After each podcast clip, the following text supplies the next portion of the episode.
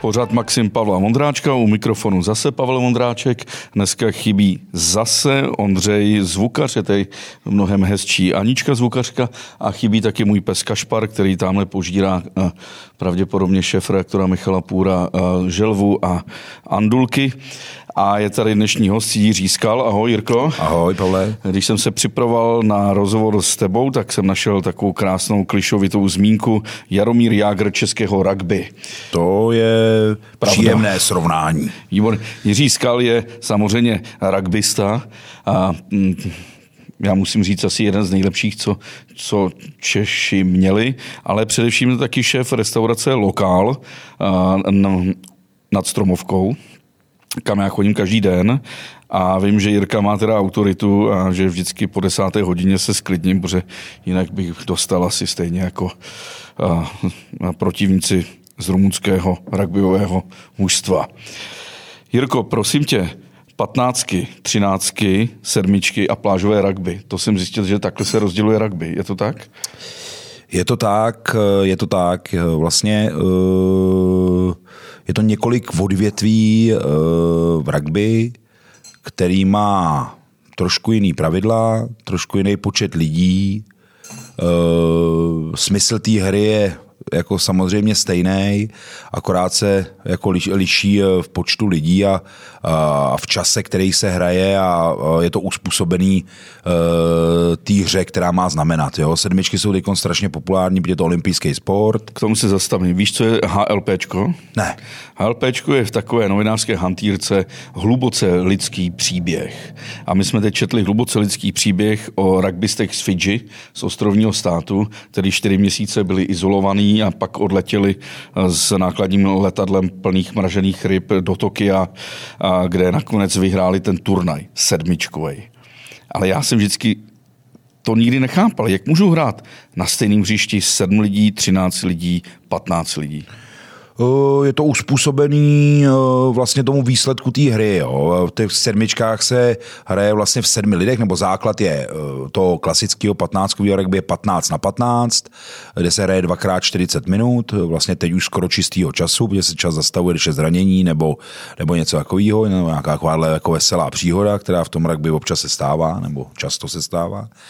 A ty 7 jsou vlastně uspůsobený, což samozřejmě taky znamená uspůsobený nejen těm pravidlům, ale i těm tý typologii těch hráčů, že se vlastně na tom celém hřišti hraje jenom v 7 lidech. Hraje se 2x7 minut. To znamená, že to je jako, není to pro hráče první řady moc, není to pro hráče moc druhý řady, je to samozřejmě, jsou to vytipovaný dynamický hráči,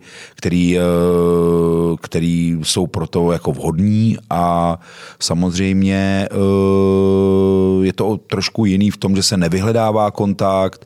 Vlastně v tom prostoru, kde hraje 30 lidí, najednou hraje těch lidí 14, jo. První vsuvka, já měřím 1,65 m, mám 94 kg, mám takový svalnatý jako nohy, jsem řmotnější podstavy. Já bych teda typologicky nemohl hrát tu 7. Že? Ty by si typologicky 7 hrát nemohl stejně tak jako já. Jasně. A nebo jako mohl, ale jako pro srandu. No, jako. Pro srandu králíku. Dobře, takže klasický rugby se hrajou ty 15 a pak klasický. Jsou 13. Třináctky jsou to vlastně rozdělení 2 mezinárodní soutěže, které se jmenují Rugby League a Rugby Union. Rugby Union jsou klasický 15, Rugby League jsou 13. Je to vlastně ten výsledek toho, nebo snaha těch hráčů dát tu 5, to položení je ve obou těch sportech stejný, ale je trošku jiný míč a trošku jiný pravidla, které jsou tady jako těžký vysvětlovat, jako jo. Je tam v těch 13 je ještě víc kontaktu než v těch 15. U nás nebo celosvětově vyjímá Austrálie, vlastně ty jižní polokoule a Británie je u nás jako je všude možně samozřejmě víc populárnější 15.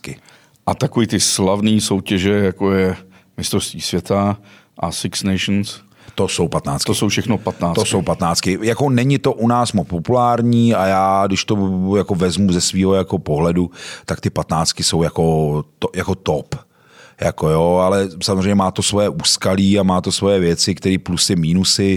Je strašně důležitý vědět, že mistrovství světa rugby 15, normálně klasický mistrovství světa, který vlastně nejkon bude za 2 roky ve Francii 2023, tak trvá 1,5 měsíce.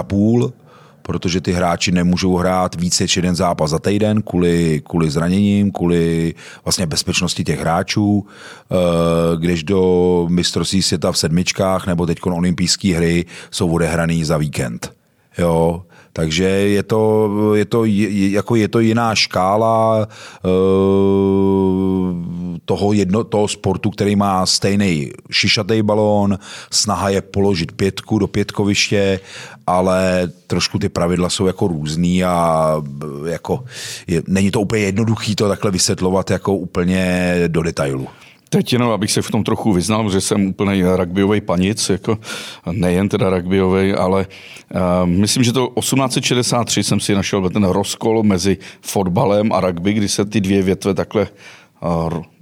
Fotbal si jde vlastní cestou a rugby taky jde vlastní cestou. Vlastně bylo tohleto, teďkon mi vypadlo, protože mám špatnou paměť na datumy a mi vypadl přesně ten datum, ale bylo to ve městečku Rugby v Anglii, kdy Web Ellis to byl student, který hrál fotbal a přestalo to bavit, tak vzal tu mičudu a běžel s ním do pětkoviště, což byl vlastně základ toho rugbyového jako pojetí a od té doby se tomu uspůsobovaly prostě pravidla, vznikl nový sport, který je jako famózní. No a je velmi jako zajímavý je, že člověk, který přinesl první rugbyový míč a první vlastně poznatky z ciziny o rugby a udělal názvosloví rugby jako takový, jak pozic, tak různých jakoby herních situací byl Ondřej Sekora, že jo? Ondřej Sekora, Ferda Mravenec, tak to je vlastně průkopník rugby v České republice, nebo v Československu v té době. Jako. Fakt, tak jako popravdě, když se dívám na tebe nebo na mě, jak vypadáme spíš jak Brook Pitley, které... Jo, tak, ale ten Ondřej Sekora si vypadal podobně, jako, takže... To je spíš taková jako zajímavost. No. A mimochodem v tom Ferdovém Mravencu je krásně vystižená ta typologie rozdílu mezi mužem a ženou, že jo, ta Beruška, ten Ferda Mravenec a...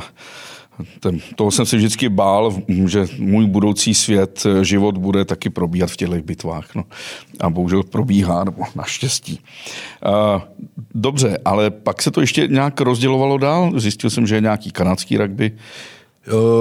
To už ne, jako nevím. Už... Ono těch odnoží je australský fotbal třeba, který spojujou to, že je tam šišatej balón, ale ty pravidla jsou úplně jiný.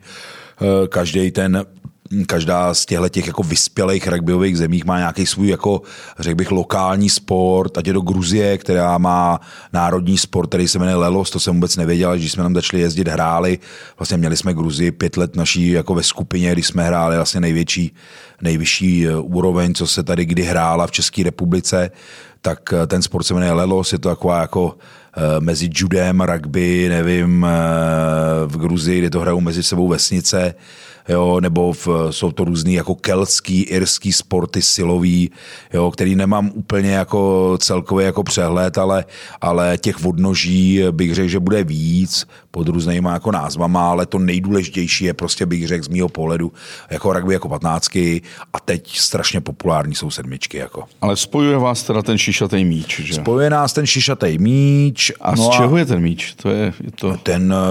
Já původně nevím, čeho ten míč byl. A je to spíš kůže, nebo se to blíží? Já si myslím, že to je jako hodně umělotina. Jako, jo. Takže už samozřejmě jako v každém sportu ten sport se strašným způsobem jako vyvíjí, stejně tak jako ten sport, tak všechny ty pomůcky k tomu sportu.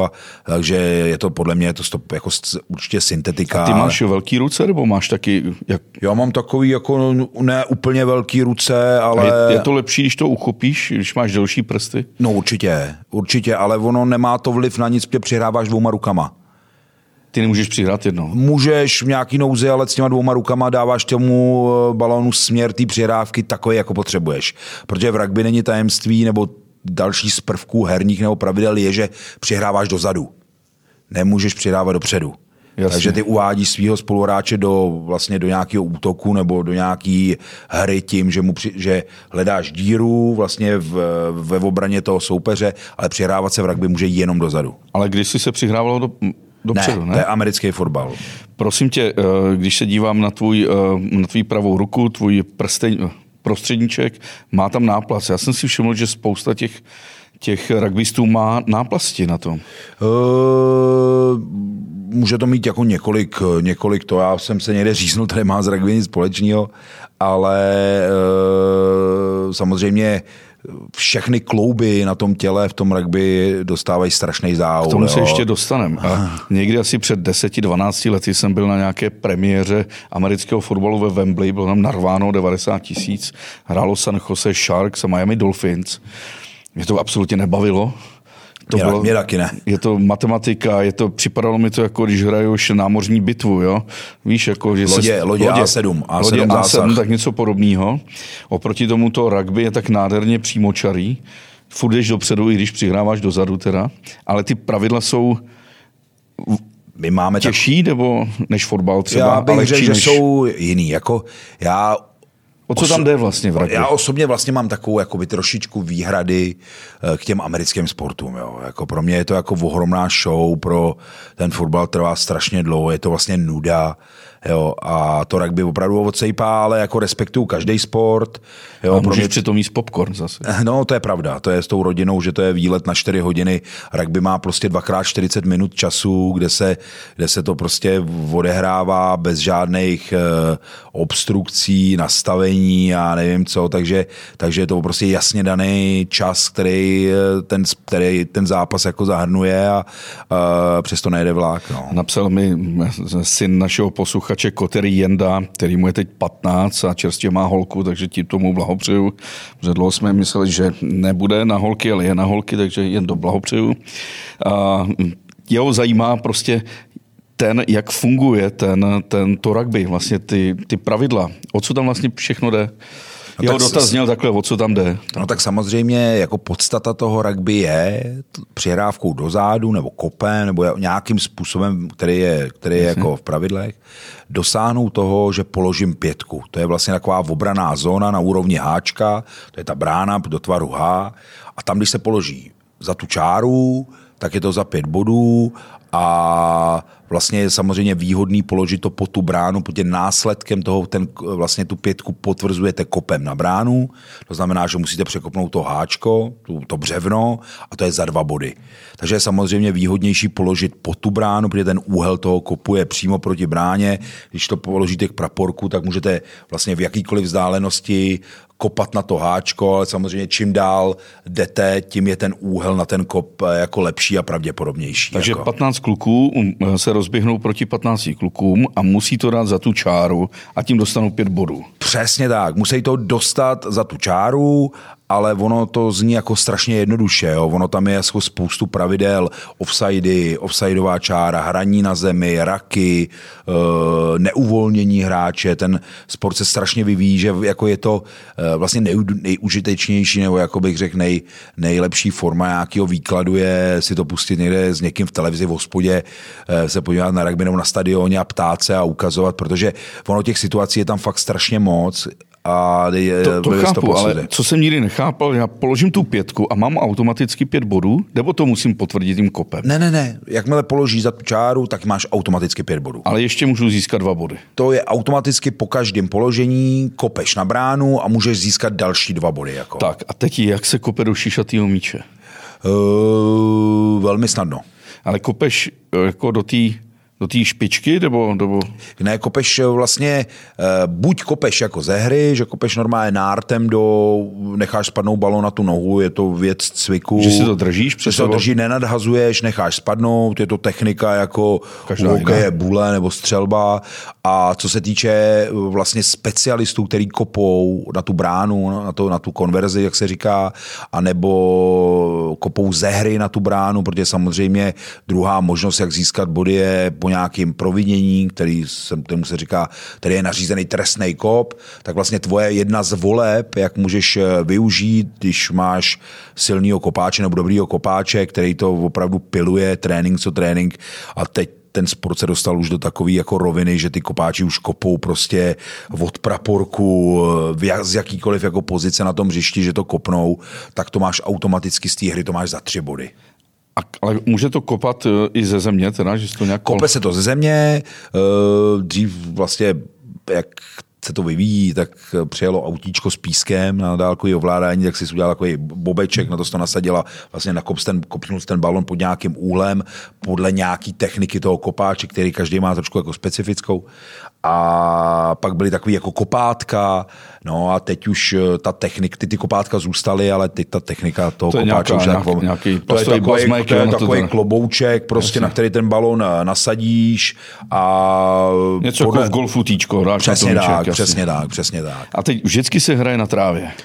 Vždycky se hraje na trávě. Vlastně některý týmy v Evropě i v cizině, zvlášť jako špatný počasí, tak používají umělou trávu nebo trávu x desátý generace, která vlastně nahrazuje normálně klasickou trávu, ale vzhledem k povětrnostním podmínkám, mám kamaráda, který hraje, nebo teď už nehraje, hrával léta v top 14 nejvyšší soutěž francouzskou, Lukáš Rapan, tak hrál ve městě, které je v horách, který se jmenuje Oyonax, je to kousek od Lyonu, a ty měli šílený problémy s počasím, že padal sníh a tohle, že ta údržba na ten zápas byla velmi těžká, takhle přijelo normálně nějaký traktor a smetnul ten sníh na té umělce a v Cardiffu je umělka.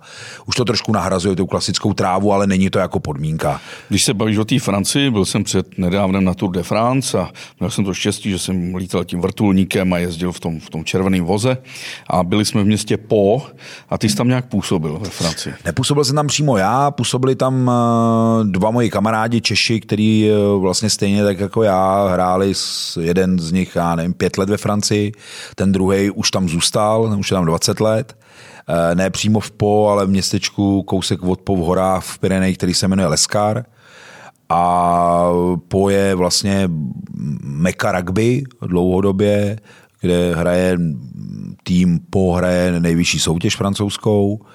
A je tam hrozně krásný. Jako. A ty Francouzi jsou fakt tak dobří v rugby? Francouzi historicky vlastně je jedna z nejvyspělejších rugbyových zemí na světě. Protože my u nás v Česku máme fotbal a hokej a ty se furt tak nějak perou o ten nejpopulárnější sport. A jak jsem pochopil, tak v některých zemích je to fotbal a rugby, nebo rugby a fotbal. Já si jako bohužel myslím, že ten fotbal je trošku vejš té hierarchii, ale hlavně na Britských ostrovech a ve Francii a hlavně jižní polokoule, že jo, Zéland, ostrovy Fidži, jak jsi zmínil, tak tam si myslím, že to je bezkonkurenčně jako, nejen, že to je jako národní sport, ale je to prostě filozofie a je to jako modla, jo. Narodit se na Novém Zélandu pro tebe automaticky znamená, tvůj sen je hrát za All Blacks, dostat, nebo mít čest, nasadit ten černý dres prostě s tou kapradinkou a to je prostě něco neuvěřitelného. Tvůj kolega z firmy, z Ambiente, Adam Zlatohlávek, řezník z Naše maso, má většinou dobrou náladu, když jeho oblíbený fotbalový klub Chelsea hraje dobře. Když prohrává, tak je smutný. Máš to ty taky, že máš nějaký klub, kterýmu fandíš? Není to český, ale...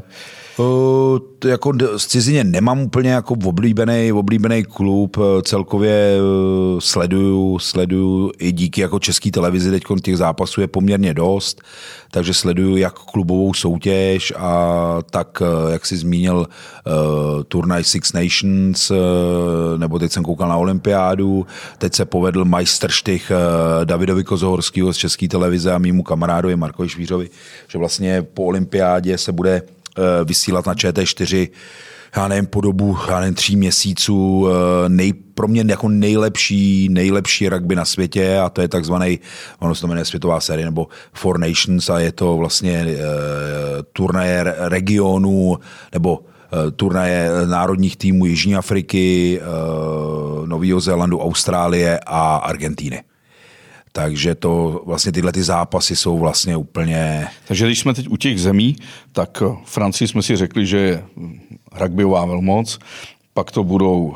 Británie komplet. Jasně, tak to začneme. Velšané asi hrajou dobře. Skotové, beru to podle sympatí, které mám.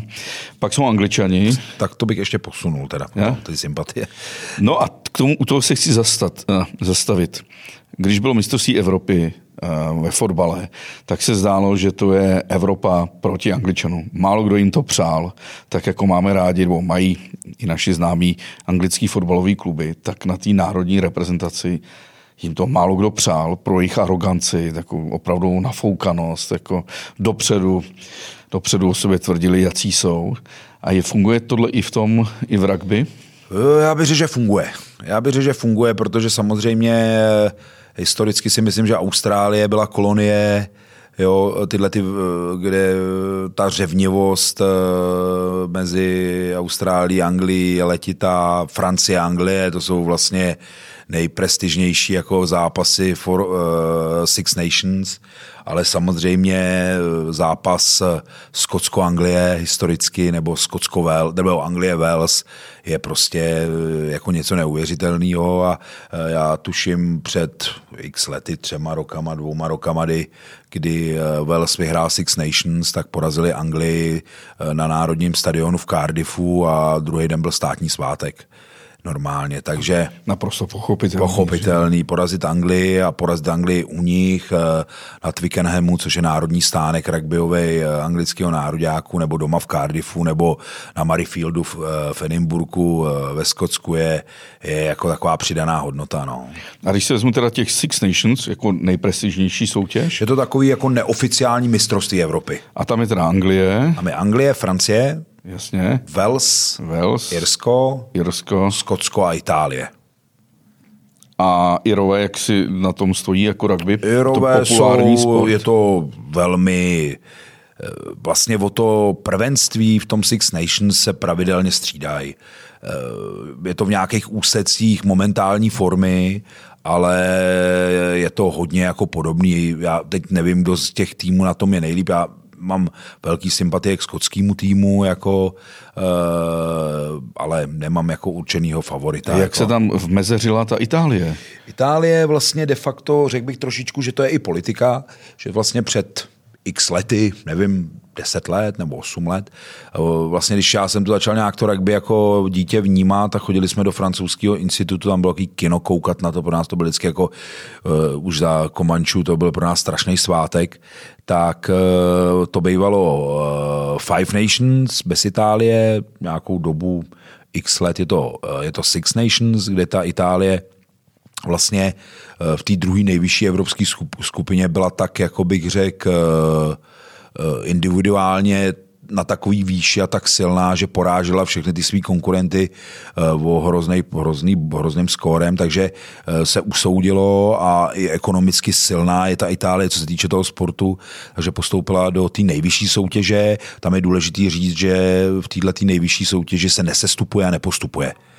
Jo, to znamená, že ta Itálie se tam dostala a myslím si, že tu její historie je jako historicky poslední. Myslím, že dva z těch ročníků porazila. Jeden dokonce porazila Francii snad o bod, ale víceméně bych řekl, ačkoliv to rugby jde neuvěřitelně nahoru ve všech těch zemích, tak porovnání s těma ostatníma týmama jsou outsideri. A pak je teda ta druhá skupina, kam asi bude patřit, jak jsi říkal, Gruzie. Ta druhá skupina nejvyšší, to je tam vlastně historicky bývá vždycky Gruzie, Rusko, Španělsko, Belgie, dlouhodobě už tam je Belgie. A teď se nám střídá Holandsko, Ukrajina. A co moje oblíbený Rumunsko? A Rumunsko samozřejmě taky. Na to jsem zapomněl. Tvoje oblíbený Rumunsko vlastně už od mýho mládí je vlastně ta evropský top, ale ta druhá garnitura. Já jsem právě koukal historicky, že tam vznikla už na rugbyová liga v 19. století. Možná je to tím, že je to frankofonní země. Určitě vlastně v tom... Ale třeba bukurešský kluby nebo Baia Mare byly... Jako... Baia Mare dokonce, já si jako pamatuju, když mluvíš Baia Mare, to je rugbyová meka rumunská, protože před... já nevím, 5 lety se hrál takový středoevropský pohár, kam se hráli Říčany u nás a právě do Baia Mare je měli ve skupině, jak tam jezdili, samozřejmě konfrontace byla drsná, jako, ale jako dobrá toho rugby a Rumuni jsou na úrovni Gruzie, o něco hůř a samozřejmě jsem přesvědčený, že se budou, ještě je tam rozjetá ta skupina, ta kvalifikace, ale podle mě se budou kvalifikovat na mistrovství světa 2023. Mimochodem Baia Mare, tedy maďarský Nádibáňa, to je na severu na kraji oblasti Maramureš, vlastně na začátku té velké panonské roviny a zdvíhajících se kopců Karpat, krásné město, hornické město, ale ještě do takových 50. let s převahou maďarského obyvatelstva. Takže si dovedu představit, že ty Maďaři tam hráli to rugby. Jak jsou na to Maďaři? Maďaři jsou na tom ještě hůř než my. A my jsme na tom teda? My jsme takovým jako dlouhodobým sešupem, jsme se dostali do takový jako úplně, bych řekl, ne reprezentativní jako úrovně, ale myslím, že ten pád je stabilizovaný a teď za poslední, samozřejmě všechno je ovlivněný tím zapráskaným covidem.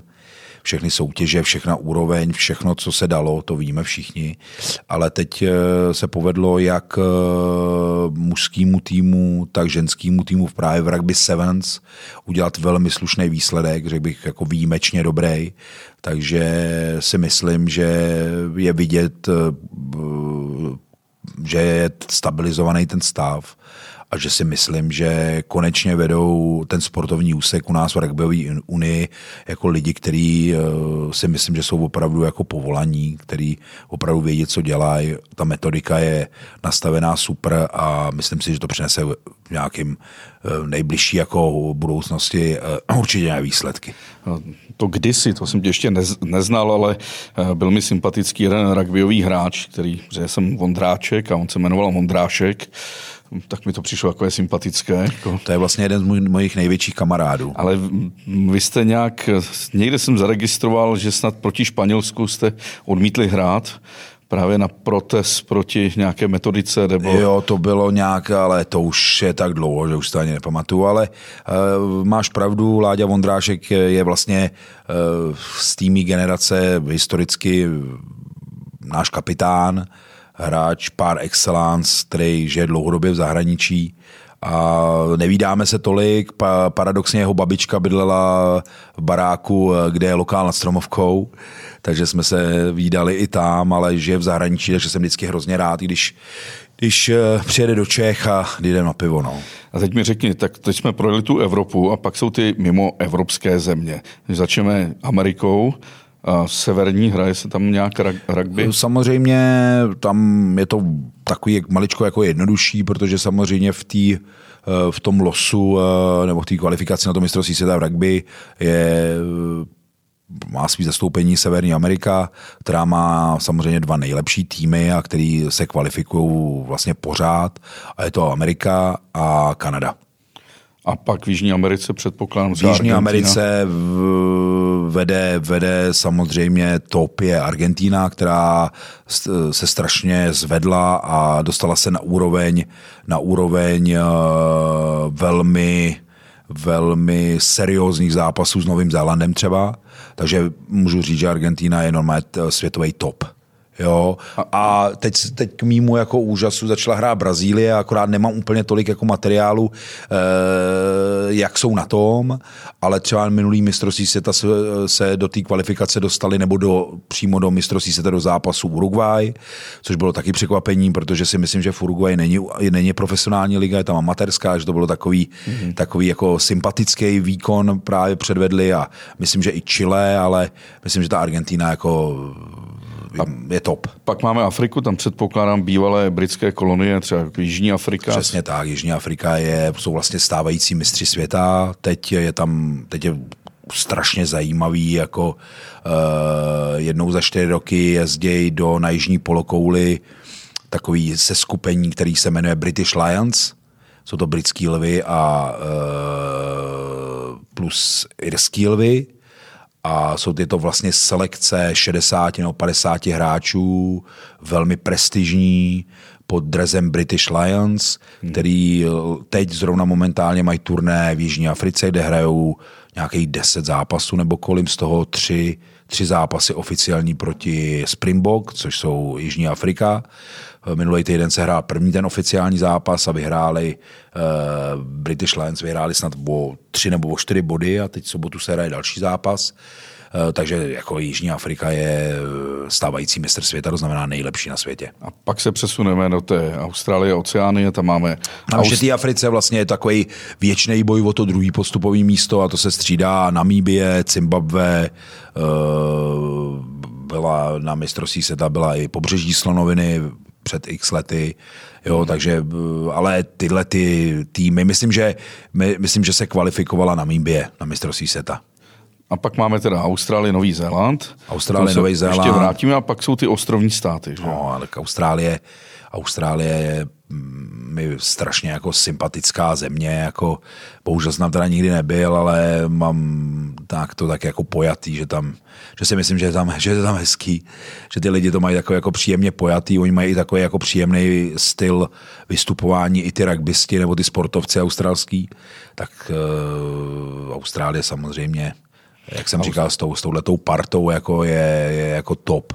Austrálie je skvělá, v Melbourne se mi stalo, že jsem o minutu nedoplatil parkování, tak jsem se na to vykašlal a za půl roku mi přišlo z Tchajvanu vymáčská firma, která mě upozorňuje na to, že nemají žádné právní nástroje, k země dostat pár těch australských dolarů, požadovali asi 7 000 korun, ale našli si mě, místo Pavla Vondráček nad Královskou oborou, to přišlo nějaký Pol Vondrcek nad Krak obor. Našli si mě, jak jsem to na letišti vypisoval, to auto, a jemně mi sdělili, že když to nezaplatím a přiletím příště do Austrálie, no tak... Máš problém. Tak mám velký problém a rugby nikdy neuvidím, takže jsem to rád zaplatil. A to jsou teda Australani, jsou strašně milí, příjemní, ale teda pinktlich. A myslím, že to tak asi tak jako funguje. No. Jo, jasně. Jo, ono to je vlastně i...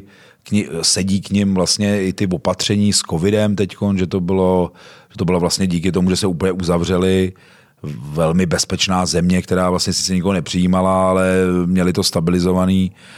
Paradox byl, jak zavřeli celý Auckland na Novém Zélandu, kde tam našli jednoho nakaženýho, jo, takovýhle věci, ale ty ostrovy to mají malinko, jako bych řekl, jednodušší, protože tam se dostanete buď lodí nebo letadlem když se to uzavře, jak se to prostě uzavře. A co se stalo s tím Novým Zélandem? Proč ten Nový Zéland je fenomén? Všichni sledujeme All Blacks. Jako, to je fenomén. To je normální. Za prvé jako výsledky, za prvé marketing, vlastně All Blacks, najednou jsem čet někde, že se dostali na jednu z jako nejsledovanějších jako značek vůbec jako takovýho, takže to začali dělat, jako už to je normální biznis, jako jo, že už je to nejen ta národní hrdost hrát v tom černém dresu v jakýkoliv kategorii, ale vlastně ten label All Blacks je, bych řekl, až mysterický prostě, jako jo. No nemůžu se nezmínit, když už se bavíme o Zélandě, o haka. Tanec haka, který začíná předtím. Jako. Zažil jsi to někdy, že by si třeba proti někomu stál? Nezažil jsem to přímo osobně, i když vlastně do Čech teď v covidu to nebylo, ale vlastně 4 nebo 5 let předtím každý rok sem jezdili velvyslanci nebo vyslanci ze Zélandu, většinou to byli hráči, kteří hráli v Evropě, pod hlavičkou týmu, který se jmenoval New Zealand's Ambassador, který hráli proti českému národnímu týmu na Tatře Smíchov na hřišti a ty měli samozřejmě taky svoji haku, takže jsem to viděl jako na vlastní oči a viděl jsem několikrát v Evropě Nový Zéland, když přijel hrát do Francie nebo do Anglie nebo kamkoliv jinam na mistrovství světa, takže ta haka je prostě, je to teda mrazení teda po tom těle, jako když to vidíš, ty krimaci s očima, s půsou. Jo, je neuvěřitelný, když jsou 2 haky proti sobě třeba. Jo, když prostě, protože samozřejmě ty ostrovani, ať je to Fidži, Tonga, má svoji haku, nebo ono se to nemeje haka, ono se to je jinak, nevím přesně jak. Ale princip je stejný. Úplně, no. Je to vlastně zastrašování bojovníků, lidožroutů, historicky, jako mezi těma kmenama a to jim zůstalo a patří to k tomu sportu a je to taková jako zastrašování toho soupeře a je to na všech různých jako bázích, školních. Každá škola na tom Zélandu má svoji haku, jako existuje tým, který se jmenuje samostatný silný tým, abych nechtěl, že to je jako Bčko All Blacks, ale jsou to vlastně New Zealand Maoris, který je jsou normálně rovnocenným soupeřem všem těmhle velkým zemím a velkým rugbyovým týmům a ty mají zase úplně jinou haku, jako tam úplně máš husí kůži, to je fakt jako, to je hodně ostrá. Jako. No, ale pak jsem jednou viděl Nový Zéland, myslím, že to bylo proti Skotsku a ty Skoti se takhle obejmuli a pomalu jim šli jako naproti. To bylo proti Francii a to bylo finále mistrovství světa a to je vlastně taková jako tvoje jako výzva, přijímáš tu výzvu toho boje, jo, protože to rugby je vlastně boj, to je boj. Tam vlastně samozřejmě má strašně prostoru a my jako důležitý, že v tom rugby vlastně můžeš hrát s jakoukoliv postavou. Jo, může být velký, tlustý, hubený, silný. Samozřejmě ty sporty jsou se, jako každý sport se dostává ty nároky na ty hráče jsou čím dál větší, samozřejmě to rugby vzhledem tomu, že to je fyzický kontaktní sport, tak ty, jako ty, řekl bych, nároky na ty hráče jsou čím dál větší, jo. Jsem si toho jako plně vědomý, ale vlastně ta podstata toho rugby jako je ten boj jeden na jednoho. No. Jako není úplně normální, když naproti tobě běží vlastně 130-kilový chlap a ty mu neuhneš. Naopak tvoje výzva je ho zastavit, vlastně složit jako způsobem, kterým můžeš dle pravidel a vzít mu balon.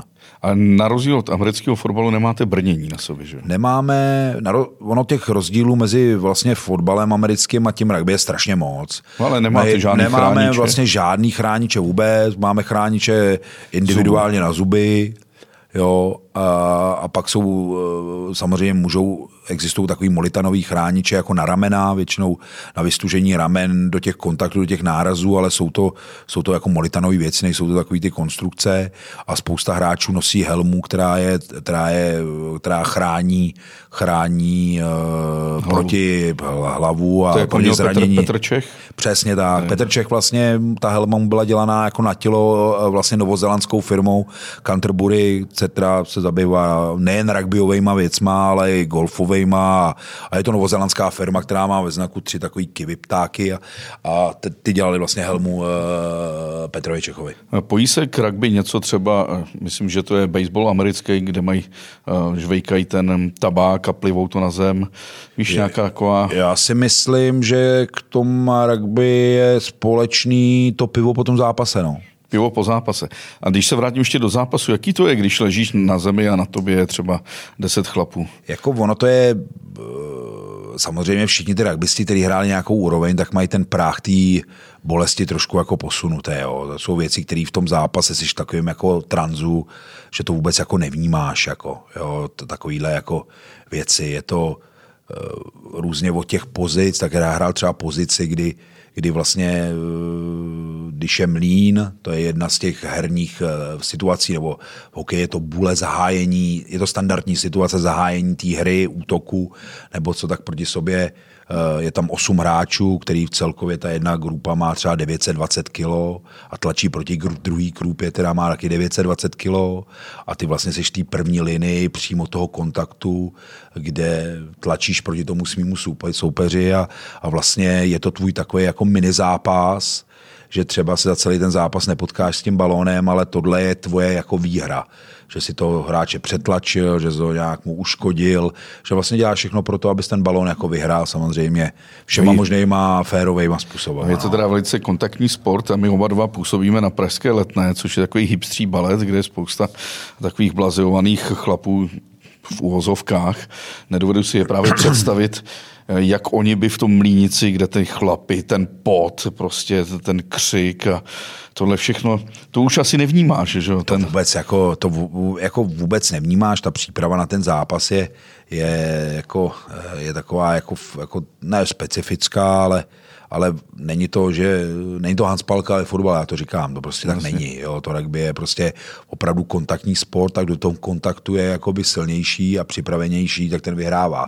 A v tom mlínu nadávají se někdy, víš, tak ne jako, myslím sprostě, ale jako tady dostanete, přetlačíme, víš, tak jako... Ta hecovačka, no, jasný, to je vlastně jako pro tu moji pozici, to je ten mini zápas, jo, jak říkám, jako když jsem lepší než ty v tom tlaku, nebo v nějaký jako té situaci, tak je to moje vítězství, že vlastně dohraješ ten zápas, říkáš, jak jsme hráli, jak jsme vyhráli, super, ale je to tvoje taková ta jako radost, ale je to jako posvod postu, jako no. Když jsem viděl někdy takový ty mini bitvy, co přitom probíhají, tak tam se opravdu sahá na všechno, jako na hlavu, prostě na... No, ono to možná takhle laicky vypadá, ale vlastně dlouhodobě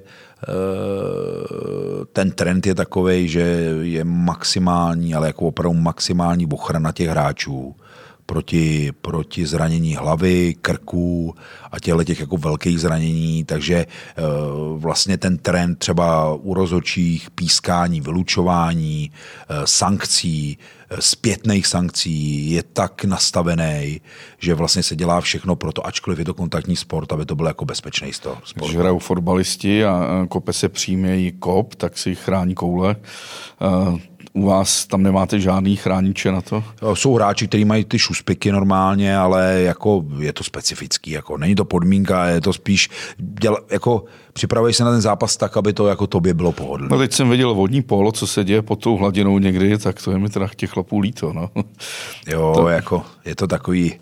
Jsou tam i věci, které se úplně říkat nemůžou, ale jako nejen nadarmo se říká, že to je vlastně sport raubířů, který se chová jako gentlemani. To jsem se chtěl zeptat. Říká se, to je takový to kliše, že fotbal je sport gaunerů, který hrajou... Ne, je to sport gentlemanů, který hrajou... Jako gauneři. Který hrajou gauneři, zatímco rugby je sport gaunerů, který hrajou gentlemani. Jako. Je tam u vás vidět ten rozdíl, že... Je to určitě jako rozdíl, je to prostě jako...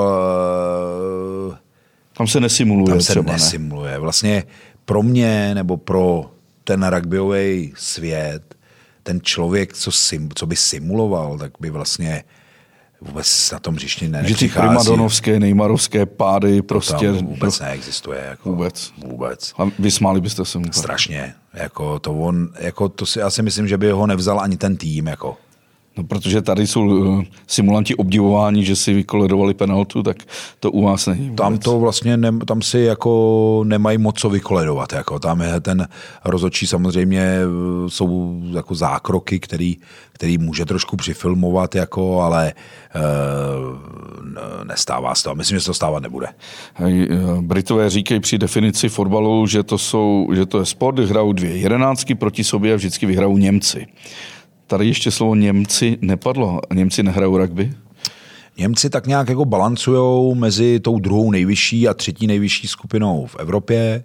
Já přesně nevím teď, jak na tom jsou, kde ten covid to opravdu jako celý pomíchal a tak, ale v Německu je normálně profiliga, která preferuje těchto 5 týmů nebo 4 týmy, který hrajou opravdu, kde mají plno cizinců a nějakým způsobem, ale přijde mi, že to tam jako, že nezaspali a že to jako funguje. Že to funguje, ty centra formování a jako ta národní, bych řekl, ten management toho jako, že funguje, ale není to sport číslo 1. Jako. Mistrovství světa se hraje jednou za 4 roky. A Six Nations se hraje každý rok.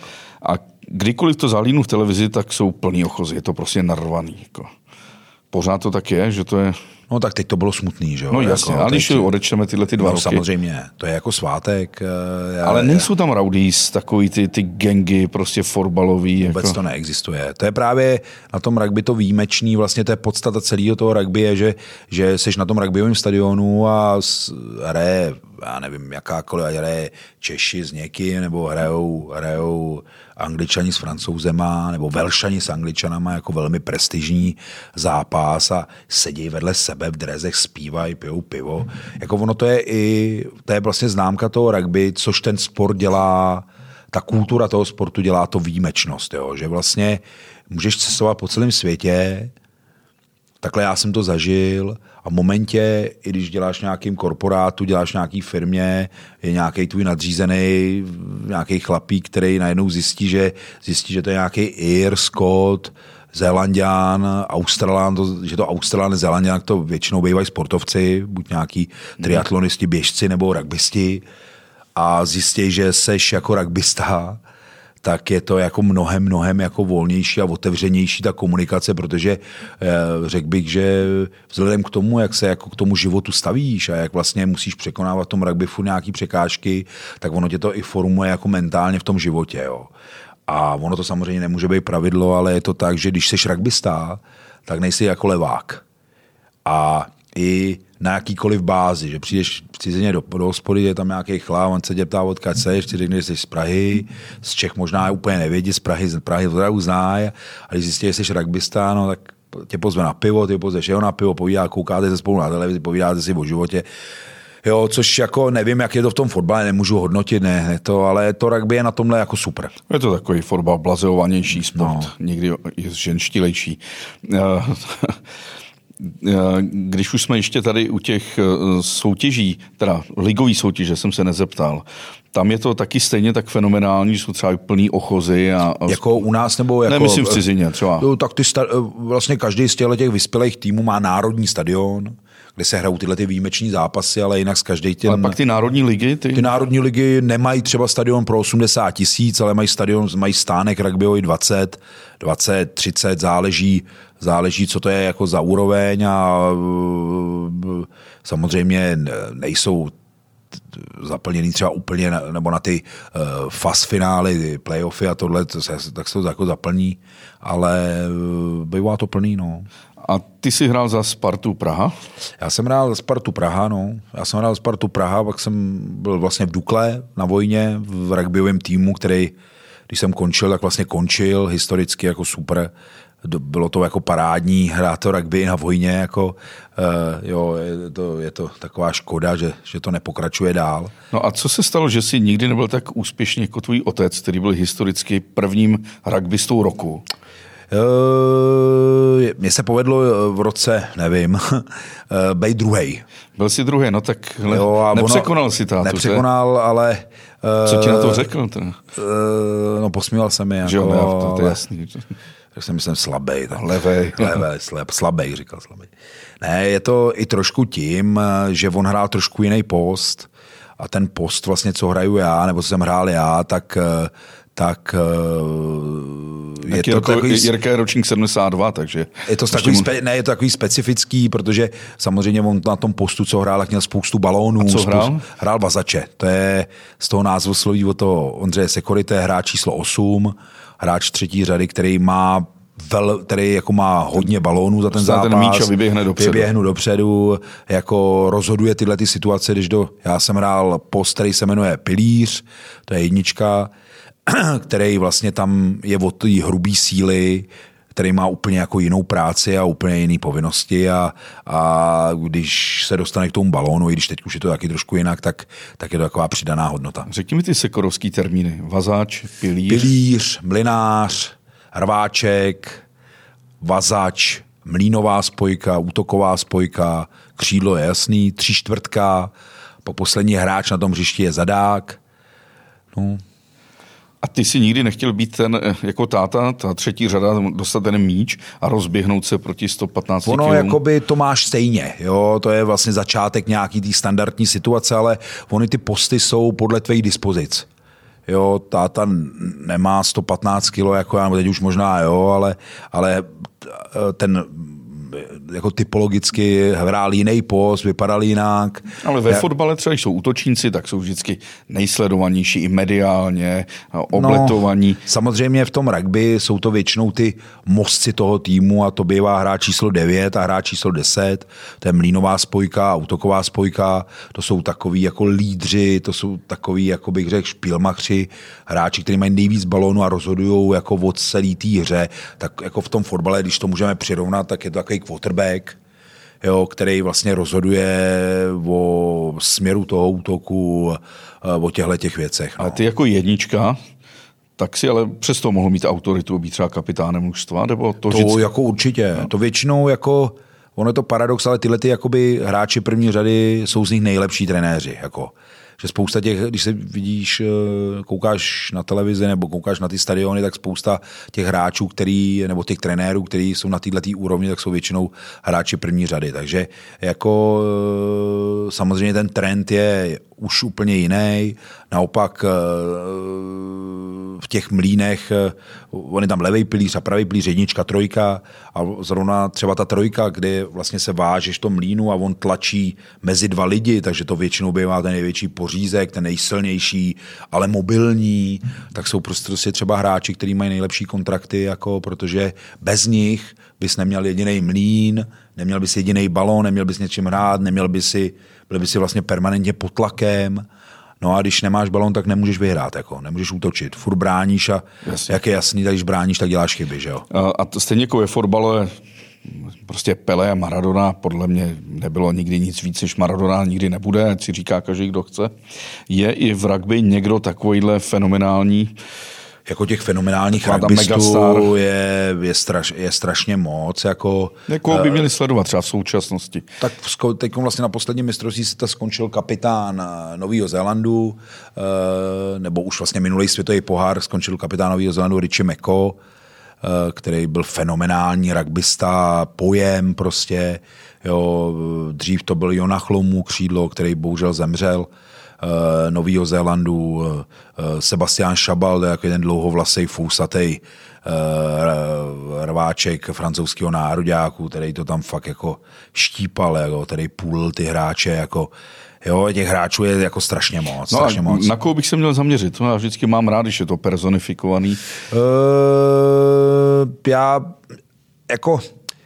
Nebo koho ty bys chtěl vidět jako naživo, víš, vidět ho? Já bych chtěl vidět naživo určitě Nový Zéland, bych chtěl asi vidět Austrálii, Jižní Afriku, Fidži. A někoho z nich?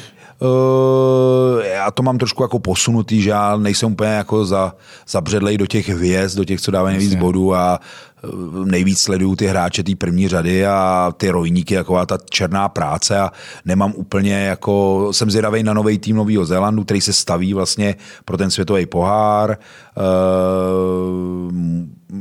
Sleduju Francii, protože jsem tam hrál, takže znám některý ty hráče, už jsou samozřejmě mladší, už to je jako pryč, ale jako nemám jako vyhraněnýho nějakého jako idola, který by hrál, spíš jsem zvědavej na tu celkovou hru na tom světáku. Jak je to vlastně s takovou tou korektností politickou a genderovou a víš, takovou rasovou korektností, viz ta kauza Kůdela tamhle ve Skotsku?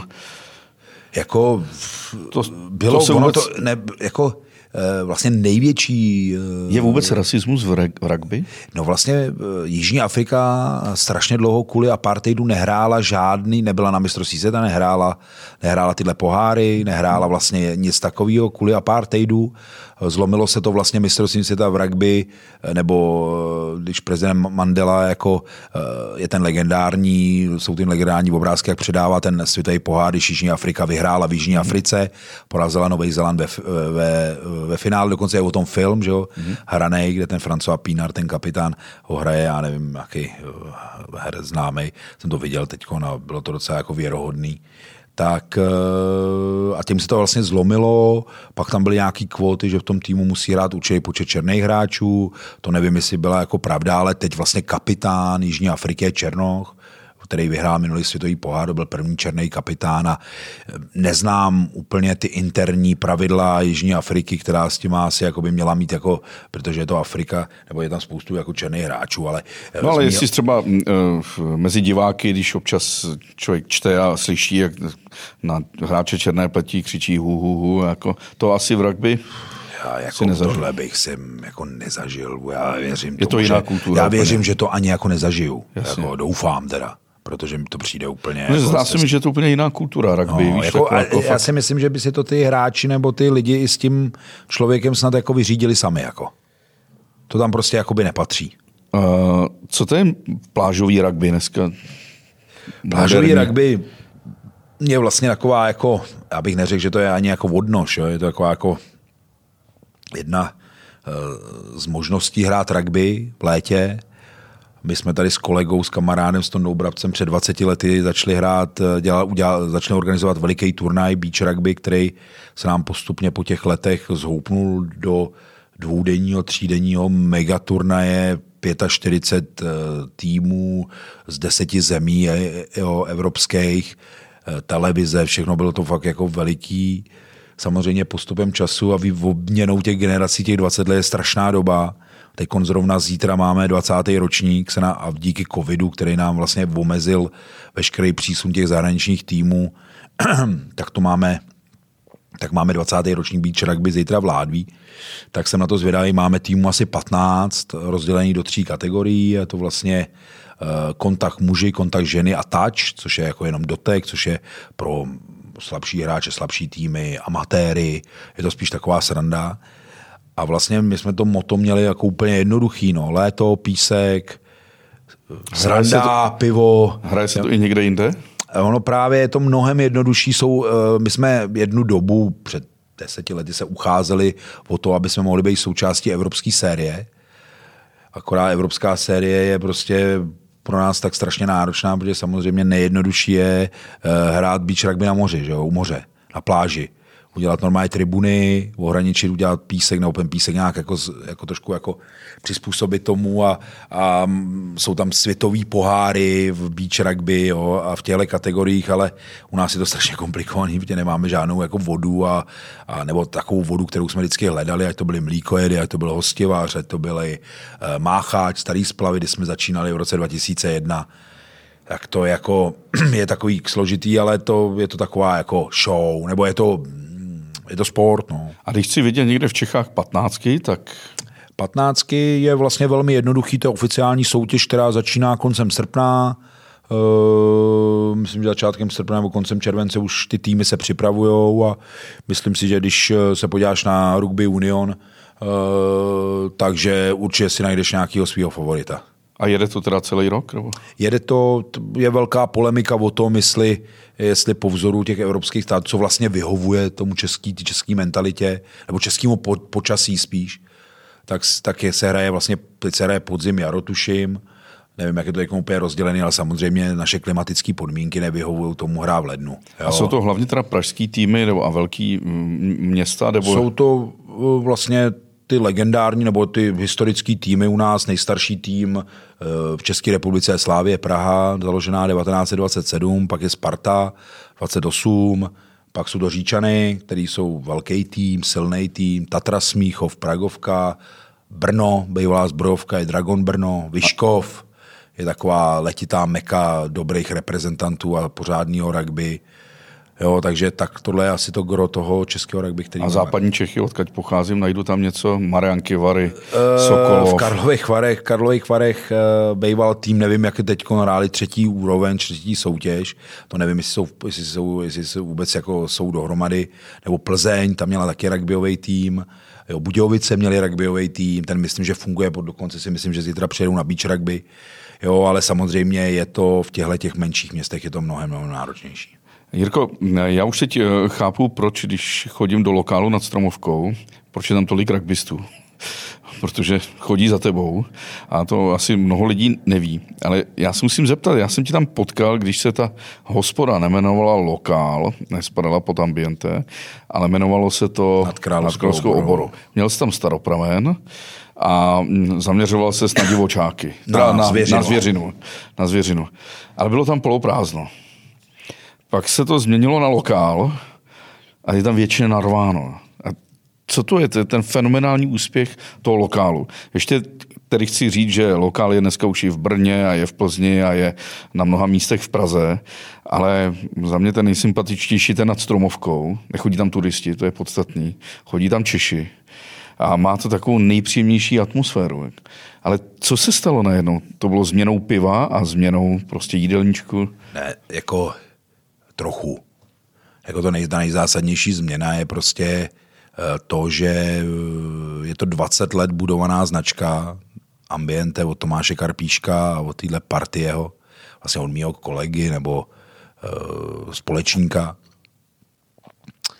A je to vlastně 20 let tvrdý práce. No. 20 let tvrdý práce, která nese ovoce v tom, že ty lidi v covidu, bez covidu, s covidem, mimo covid, prostě ty značce věřej a ačkoliv se může zdát, že je to trošku dražší, tak si myslím, že ty lidi očekávají určitou kvalitu, která se jim jako splňuje.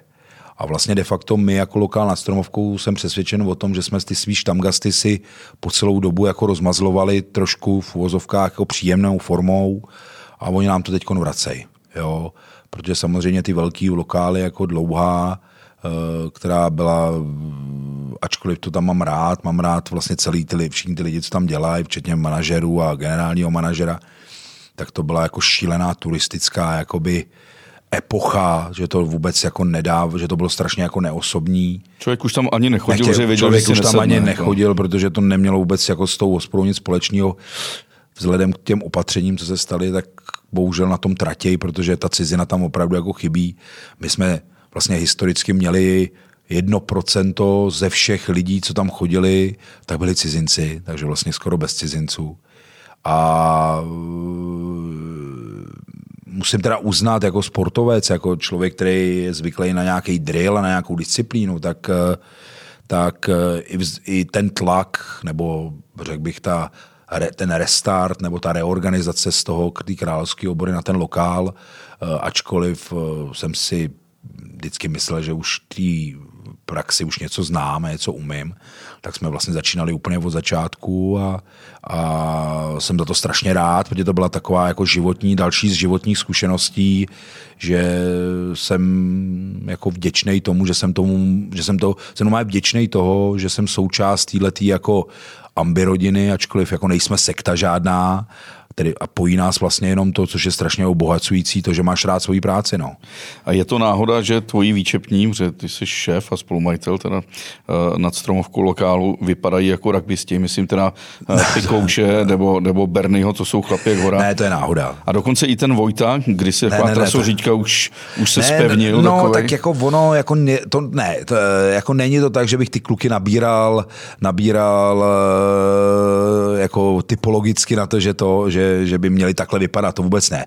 Na druhou stranu, jako po tom šíleném masakru, který nám tam každý den skýtá, tak je to tak strašně jako náročný, že jsem trošku rád, že ty kluci jsou prostě... No, protože když si vezmeš ten půl litr, který váží vlastně v podstatě půl kila sám o sobě, už 400 gramů, dáš do něho půl kila toho piva, a teď ten výčepní to musí vzít, musí to umýt, dát, srovnat, pak zvednout nahoru, načepovat, podat, rozníst.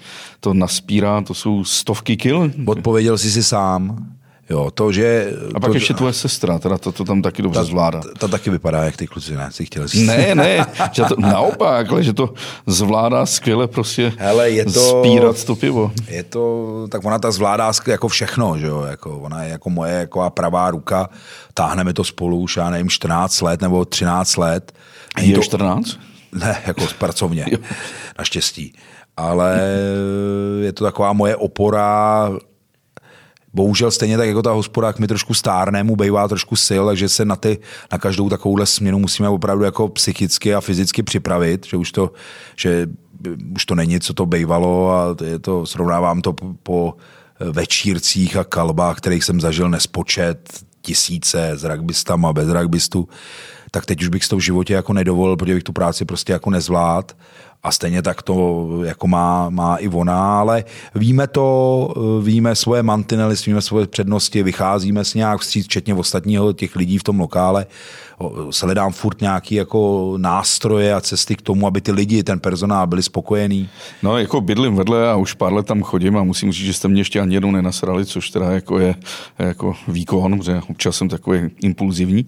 Ale zásadní rozdíl mezi brněnským Lokálem a nad Stromovkou je 10 hodin večer a vy nás začínáte nahánět dovnitř, protože nesmí se být venku, nesmí být bugr. A když přijdu do Brna a je 10 hodin, tak mi řeknou, tak si to vemte a vemte si tady ještě jeden podsedák, tady je plno. Nejsem schopný vůbec odpovědět. Jako, ale... Jak je to možné, kde možný a není možný. No právě. Ale můžeme si odpovědět, vlastně nemusíme do Brna, ale doufám, že neuděláme nějaký problém, když řeknu, když půjdeš v 1 ráno ke Kohoutům, vlastně k Ambi, pivovaru vlastně, který je v Karlíně na dvorku ve vnitrobloku bývalý nebo stávající kanceláří, není ani noha, tak tam může být taky. No. U nás prostě bohužel jsme v domě plných lidí a jsme tam už strašně dlouho a ještě nějakou dobu tam snad budeme a samozřejmě jako mít byt, sám si mi říkal, že si bydlel léta nad hospodou, tak si vlastně odpověděl sám. My jsme velmi profesionální, ale samozřejmě já mám 2 děti a jako já osobně musím teda přiznat, že bych nad Lokálem asi bydlet nechtěl teda. Teda musím říct, že je to rezidenční čtvrť, takže tam to jako chápu, ale tak, jak jezdím po celém světě a po Evropě, tak sledu, třeba nemusíme jít daleko, třeba do Polska, a, nebo v Německu, mnichovský Schladming, ne Schladming, teď mi to vypadlo, to je jedno, nebo prostě jakýkoliv polský město, jakmile jsi v centru města, tak tam platí jiná pravidla a lidi prostě se baví do 3 do 4 hodin do rána. A Švábink v Mnichově, ve Švábinku taky. Ale v těch rezidenčních čtvrtích tam to fakt v 10 hodin se zavírá a můžou být vevnitř. Ale já mám takový pocit, že v Praze nemáš žádnou takovouhle čtvrť, kde by to fakt jelo do 3, do 4, do 5. A že tam platí stejná pravidla jako v těch rezidenčních. Já vůbec jako nevím, ani se tím jako nechci moc zabývat. Já jsem dost jako na téma pravidla v Praze a někde jinde, nebo nedej bože téma naší politiky, jsem strašně jako vznětlivý a vůbec jako nedokážu vysvětlit, ale můžu říct, že třeba v tom Brně, k tomu Brnu to z nějakého důvodu patří, že legendární hospoda na Stojáka třeba, nebo jasně, jo, která je vedle Lokálu a tam jdeš opravdu v noci ráno, já se tam teď těším, protože 31.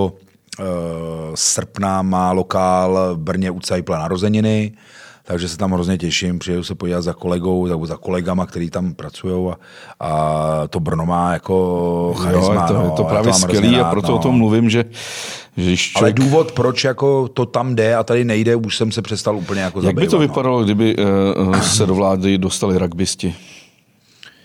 Kdyby se do vlády dostali rugbysti... Těžko říct, já se svojí kulturou, kontaktu, řešení konfliktu. Já si myslím, že by to bylo nejlepší řešení. Jako. Ale myslím si, že, nebo dovedu si říct, už to nerozmělňuje, to je výborný. Já myslím, že by to bylo, že by padly facky asi nějaký, ale že by to bylo fér, asi si myslím. Fér.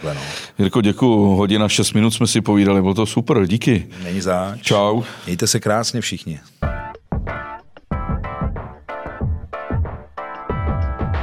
Jirko, jak se zdraví vlastně rugbysti? Máte nějaký pozdrav? Když se potká rugbysta z Tongy s Urugvajcem? Já si myslím, že si podají ruku. Podají ruku, není žádný specifický jako pozdrav. Ve Francii si dávají pusy, jako na tvář, jako klasický Francouzi, jako před tréninkem, ale jako specifické. Já si myslím, že se pozdraví a že se pozvou na pivo. No a jak teda ženský rugby taky funguje? Ženský rugby je teď stejně jako olympiáda, jak vyhráli Fidžani, teď snad vrcholí ženská soutěž. A je to taky maso pořádný? Je to taky maso. Je to jako ještě divnější maso teda jako. A pak jdou na pivo. U těch holek já jsem zažil spoustu večírku, protože zrovna jeden z nejlepších týmů je Sparta, že jo, holčičí, takže jsem zažil teda spoustu večírku s holkama, s rugbystkama a teda můžu říct, že to je taky pěkná zvěř teda. Díky. Čau. Ahoj.